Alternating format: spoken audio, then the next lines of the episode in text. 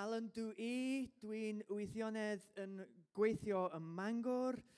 Dwi'n briod i Rachel a thad i Caleb Bach.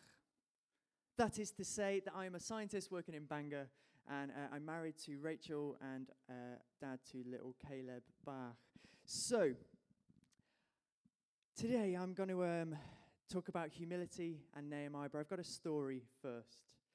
So, I've got a friend who got a promotion the, um, a few weeks ago. He became the vice president of his department.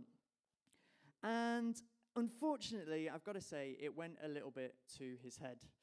Well, quite a lot. He started to go around talking about it all the time. He would say to his family, Now you've got to call me VP dad or VP husband. He, uh, he just wouldn't stop until eventually his usually very patient wife snapped. Now, she was very, very kind to him, but she just said to him, you know that being a VP isn't that important. Like, they have VPs for all different types of departments all over. Like, even at the supermarket, they have vice presidents for each department, including like VP of Ps. Now, this guy kind of, you know, took it on the chin and thought, oh, no, no, no. But it started to nag away at him until eventually he was like, right, I need to find out if there is such a thing as VP of Ps. So he called up his local supermarket um, and asked to speak to the VP of Ps. The supermarket receptionist responded by asking, Oh, okay, uh, which VP would you like? The VP of fresh or frozen peas? Now, we've all met people like that, haven't we, who go over the top with their importance. And maybe even we have done that ourselves often. I know I definitely have. As you will find out today, I'm going to be quite honest with a few stories. But today we're going to be continuing our series on Ezra and Nehemiah, um, looking at the godly characteristics of humility that are shown um, through these stories. So, to begin, what do we mean by humility? What can we actually define humility? So, just take a moment, chat to the person next to you, say hello if you haven't already. Can you come up with a bit of a definition of what humility is? Have a chat with the person next to you. We've got 39 seconds for this.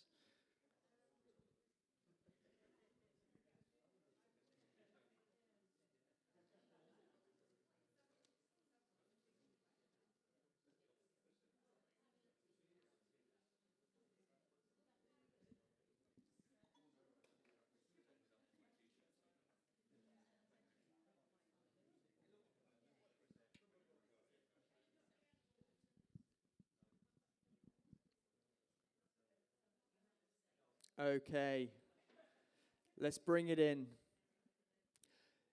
So, we all have different opinions and different ideas of what humility might be. According to the dictionary, the dictionary definition is humility is defined as a way of, uh, of having a low view of one's importance. Or the second kind of category, which I actually think is a better version, is a recognition of self in relation to God. That's in the dictionary, believe it or not. So C.S. Lewis is credited by saying, Humility is not thinking less of yourself, it is thinking of yourself less. And now that's a really important distinction that I want to start off with. Humility is not thinking that we are unimportant. In fact, often humility is best modeled in important people. But those people that have a more holistic view of their position and their importance that they know that their life does not begin and end at their word. Or to put it another way, modern philosopher uh, Rich Wilson, Ness's husband, who those of you don't know, um, he's quite a direct talker sometimes.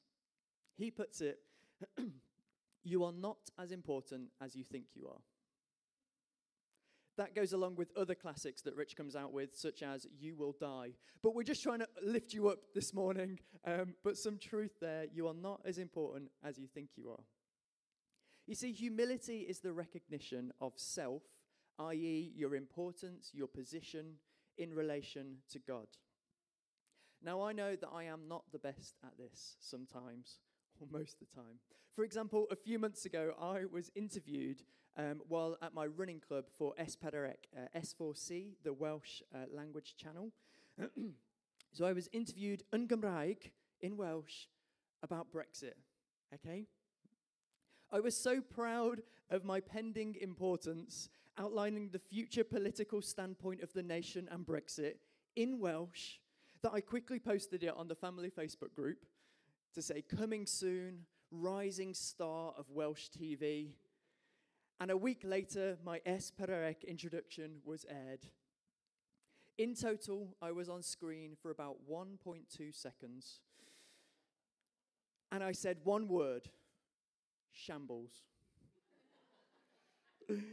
it pretty much summed up my interview, um, actually, how good my Welsh is. And to be fair, it was quite a good representation of Brexit. So, you know, I got that one right. Yet there are excellent examples of humility within our community. So, Dylan and his influence in the local council, or Barry, you know, Big Barry, trumpet player. Barry is involved in this band Llareggub, which um, in the last week uh, was featured a whole program on S. um, following this band to Mississippi and following them round and exploring that.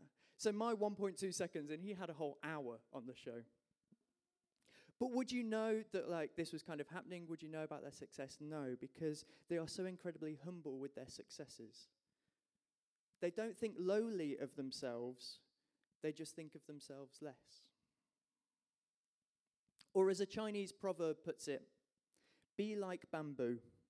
The higher you grow, the deeper you bow. Okay, so let's get back into the story of Nehemiah. We're going to look at Nehemiah 5. So, to bring you up to speed, um, in Nehemiah, the rebuilding of the walls and of Jerusalem has begun. Opposition has come very early on. This is still early days, so we're looking at uh, chapter 5. Chapter 6 um, talks about the walls being completed on day 52. So, we're within this time frame of the first 50 days. So we'll read uh, from Nehemiah 5. If you've got your Bibles, turn. It will be on the screen as well, um, so you can follow along. So, Nehemiah 5, starting from verse 1. About this time, some of the men and their wives raised a cry of protest against their fellow Jews. They were saying, We have such large families, we need more food to survive. Others said, We have mortgaged our fields, vineyards, and homes to get food during the famine. And others said, We had to borrow money on our fields and vineyards to pay our taxes. We belong to the same family as those who are wealthy, and our children are just like theirs. Yet we must sell our children into slavery just to get enough money to live. We have already sold some of our daughters, and we are helpless to do anything about it. For our fields and vineyards are already mortgaged to others. So, in the first five verses, we see that the people are already complaining about authority. They owe too much money. They are worried about whether they can carry on with this rebuilding project. The rich are getting richer and the poor are getting poorer from this community event. This, um, you know, that should be a thing that builds all the people up. So, verse 6 When I heard their complaints, so this is Nehemiah talking, when I heard their complaints, I was very angry. After thinking it over, I spoke out. So, let's just pause there a second. First of all, what an excellent example of conflict management. He held his anger, thought on it, and then spoke. Now, this is really difficult, isn't it? When something gets us riled up, especially when it comes into families, our communities, our children. But this early lesson in humility to hold your anger, think on it, and then respond in love. It's okay, let's, let's continue. Verse 6 When I heard their complaints, I was very angry. After thinking it over, I spoke out against these nobles and officials. I told them, You are hurting your own relatives by charging interest when they borrow money. When I called the public meeting to, discuss, to deal with the problem, at the meeting, I said to them, We are doing all we can to redeem our Jewish relatives who have had to sell themselves to pagan foreigners. But you are selling them back into slavery again. How often must we redeem them? And they had nothing to say in their defense. Then I pressed further. What you are doing is not right. Should you not walk in fear of our God in order to avoid being mocked by enemy nations?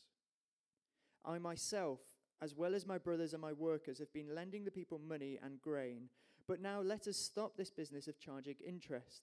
You must restore their fields, vineyards, olive groves, and homes to them this very day and repay the interest you charged when you lent them the money, grain, new wine, and olive oil. They replied, We will give back everything and demand nothing from more from the people. We will do as you say. Then I called the priests and made the nobles and officials swear to do what they had promised.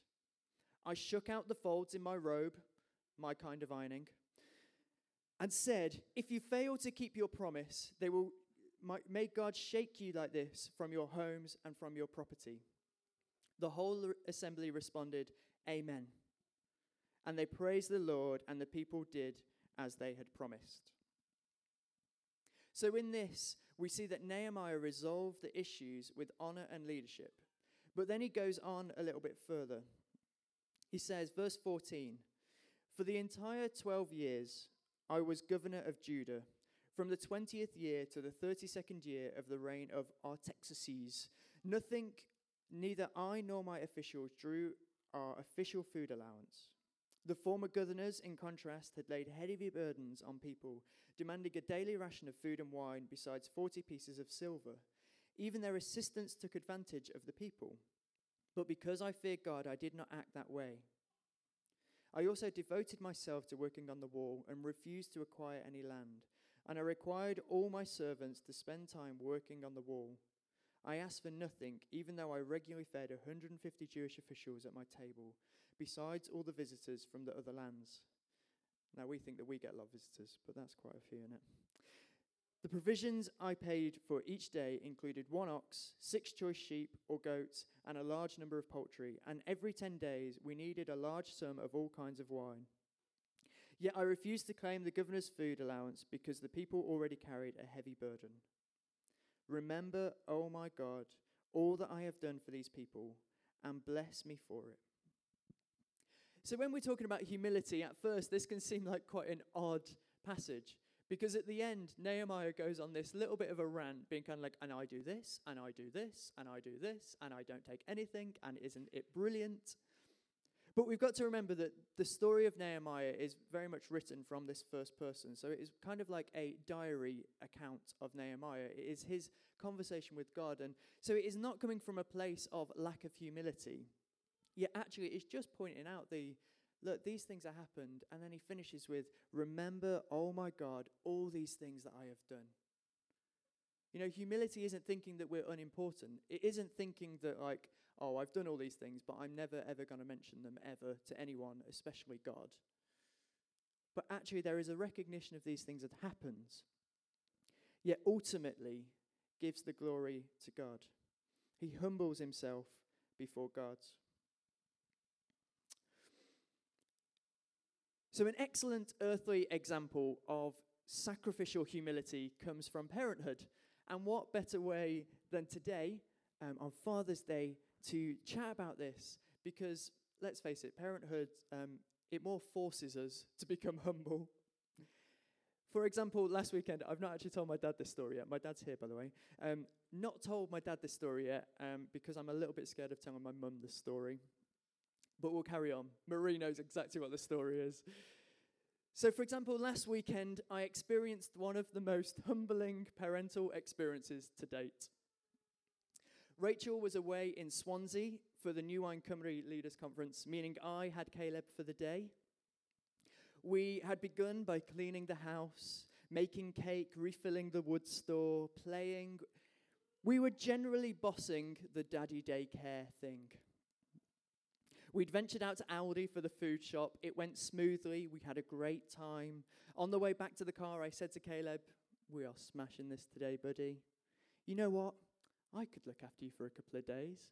Rachel could go and work some more, and I can have you. How hard can it really be? I put Caleb into the car seat, and as is part of the experience, he always asks for the key. So I'm like, yeah, okay, here we go. You hold the key for daddy strapped him in, walked round to the driver's side door to get in, get the key off Caleb, and drive home. I get round to my driver's side door and pull the door, and it wouldn't open. And I hear a click. Hang on a minute. What's going on here? My door won't open. Click. Caleb's got the keys. Click, click. He's pressing the button. Click. My door still won't open. Click, click. Caleb was locked inside the car. I was locked outside the car. And for 10 minutes, I stood outside of Caleb's window saying, That's it, matey. Press the other button. Press the other button. And to a point, he started to then look at me quite confused and tries to hand me the keys through the closed window. And he's sort of looking a bit like, Daddy, like, this isn't how we play this game anymore. And then drop. He released the keys and they fall to the floor of the car. He's locked inside of the car. I'm locked out. He's strapped into his car seat, unable to retrieve said keys. Fortunately, after quite a while, the alarm did not go off. The support of John and Karen, which in itself was quite humbling to call my in laws to say, I've locked your grandson in the car, can you help me? Playing Bing, the TV show, on my phone, held up to the window to keep him calm and coming very, very close to thinking I had to break the window to get into the car to get the keys. The AA arrived and were able to wedge the door open and press the button on the keys. Um, but it took over an hour in total. So, all in all, a very, very humbling experience. Now, just as an FYI, I don't think I'm quite ready to be ribbed about this yet. It's still quite a raw moment for me.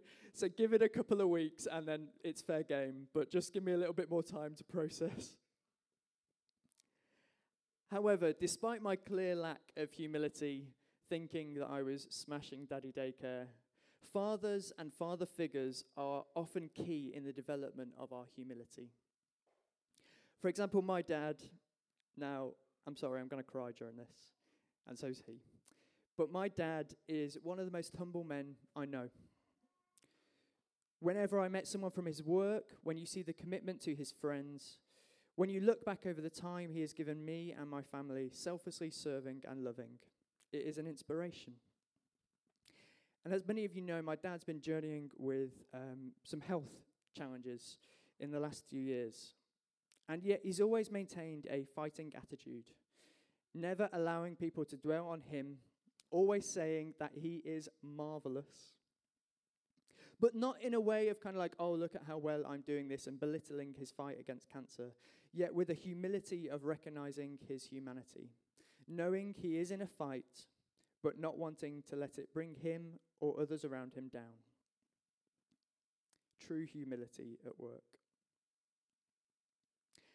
And of course, how could I not mention how he has humbly allowed me to beat him at every sport we have ever played, or at least he would call it humility if you asked him.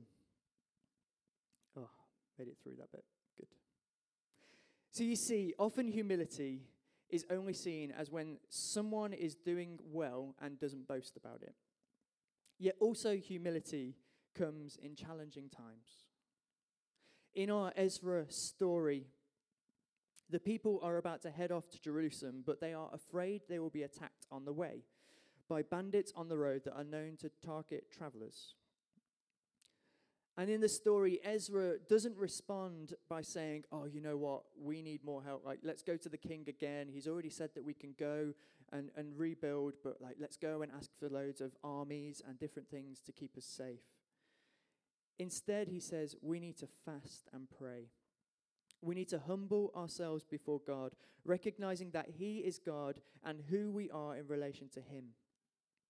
There is a personal response of dependence, knowing that in their own strengths the road ahead is filled with danger, yet with humility they bow to the Creator of the universe, their gods. So, how, from positions of power and positions of challenge, can we develop this godly characteristic of humility that is shown in Nehemiah and Ezra. Well, ultimately, it comes down to our personal pursuit of God, practicing the ways of Jesus, intentionally making those decisions that change us from the inside out. Those daily decisions that over time automatically become part of who we are. You know, like when you move something from one place in a kitchen to another, and you just always keep on going back to that cupboard for the tea bags because it is such a learned behavior. And that is what we want to do with the godly practice of humility that the daily decisions we make, we just keep on going back, keep on going back, that it becomes automatic. Or, as the author Eugene Peterson calls it, it's the long obedience in the same direction. This long commitment to journey forwards to the same place, knowing that daily we are making decisions to lay down some stuff. Yet, what stumbling blocks should we be aware of? Well, fear. Fear turns our eyes from ourselves to from others to ourselves super, super quickly. So things like a fear of not being good enough, aka the imposter syndrome. This is a huge block to humility and lots of other challenges spiritually and mentally. I think we've all had imposter syndrome at some point. Like on the screen, it kind of shows this like imposter syndrome, what we know and what we think others know is really out of proportion. Yet in reality, people tend to know a similar thing about us. We overlap in some areas, but not others. But, you know, with imposter syndrome, we think everyone knows everything that we know and so, so much more. Imposter syndrome can lead us to think we are not good enough to begin so we begin to inflate our importance and to project this impression of what we think others think we should be like. But you know what? It's okay to not have it all together. The truth is, none of us have it all together. Both you and I and others are really, really welcome here in this space, whether they've got it together or not. We don't want to be a church of people that does not invite people in, or that people feel as though they've got to have their stuff together before they can turn up because they've got to be right. No, people can come in, journey, and get to know Jesus on this long obedience in the same direction. Fear as well can lead us, um, fear of not being accepted can also lead us away from humility into searching for affirmation in all of the wrong places. It might be good to ask yourself who do you listen to? Whose opinions matter most in your life? For example, does what the other mums do or buy their kids influence how you spend your money and what you get your kids? Does social media, the number of likes, who likes, who comments, who, how you portray yourself dictate your self worth? Does the way you think does the way you think other people see you impact you disproportionately? Comments about your hair, or the praises you get from your boss, or the number of people in positions of influence you know, does that impact your self importance? Who do you listen to? Or maybe it's a constant desire for more, a lack of contentment that stops you from pursuing the godly character of humility. In today's society, with advertising everywhere bombarding our senses, a new phone that is so much better than the last one because it has a larger screen. No, no, no, wait. What is it now? It has a smaller screen for portability. No, no, no. No, it is a larger screen so we can watch YouTube, but it doesn't have the edges anymore, so you get that extra millimeter. You get the point. Or is it the car you drive, the house you live in, the size of your TV, the amount you earn, your fragrance, your clothes, even your shampoo is advertised and put forward as well, you better not be using that shampoo. Use this shampoo because it's got caffeine in it. It's so easy to fall into this cultural acceptance of more is better, of go further, chase after the next good feeling. You don't just need the latest thing, you deserve the latest thing. The desire for more eats away at our contentment. So we inflate our importance thinking we need more. But actually, we need to slow down. Be grateful for the blessings we already have. Humble ourselves before God and others in awareness that we are not as important as we think we are. That we are actually more blessed than we could or should ever have dreamed, dreamt or imagined. So, through time with God, a long obedience in the same direction, recognizing Him and recognizing our identity as a son or daughter, will lead us into this reduction of fear, a reduction of desire, and an awareness of self in relation to those around us. So, as I was preparing for this talk, um, I came across an old Catholic litany or a prayer that has been used for centuries. Um, that is a reflection on humility. It goes through different aspects of humility um, that can easily create fear or desire within us and just asks God, humble me before it. And it finishes by lifting our eyes to um, God, to those around us, and bowing like bamboo, thinking of ourselves less often. So, today, to finish with, um, I would like to uh, for us to pray this prayer together. And I have um, whoop, some uh, copies of it here. So, Tracy, do you want to start to pass those around? And I think it'd just be good for us to pause for a minute before we uh, come to a close and before we go into um, just a final song of worship, just to take a moment to reflect on humility, to take that time to let these words sink into our heart. Like, we've printed them out because I think it would be great if us as a community can um, go out uh, from here and each day this week take five minutes just to reflect on this prayer.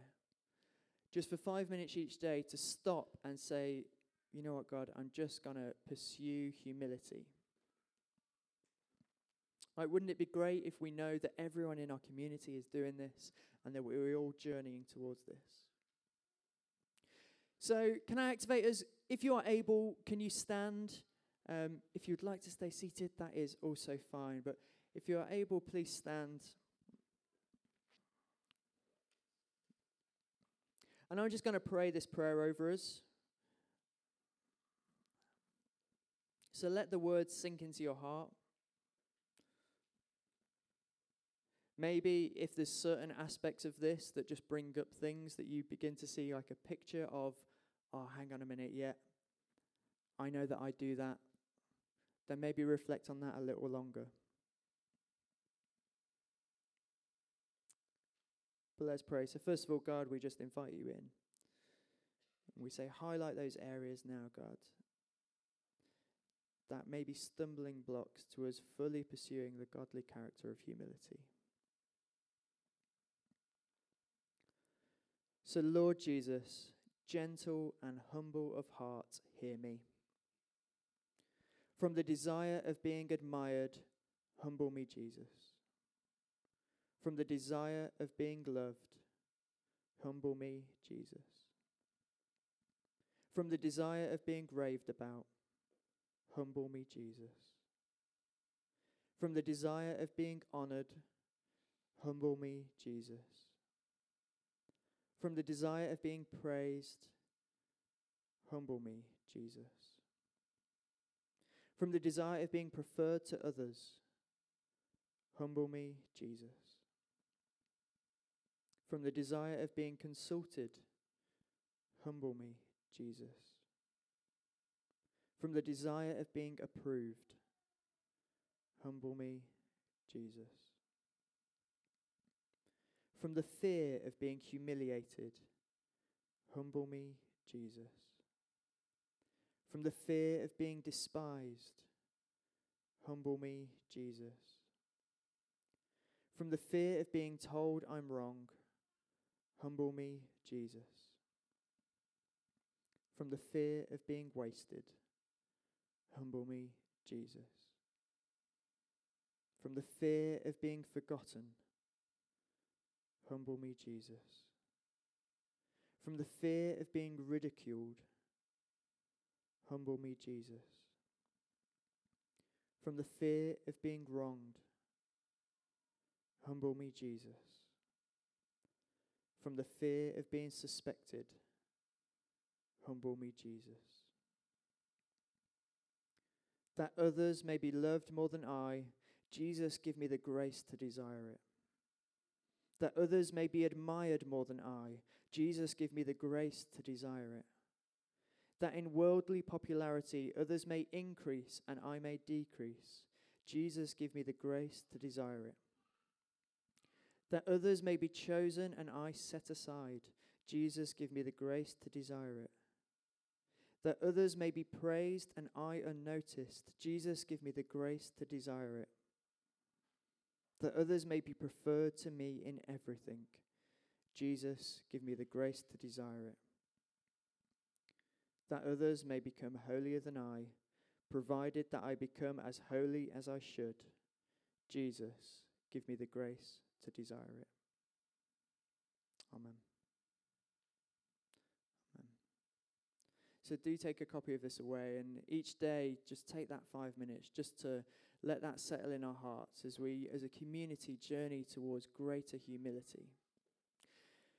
Going to invite the band um, to come and, um, yeah, just lead us in a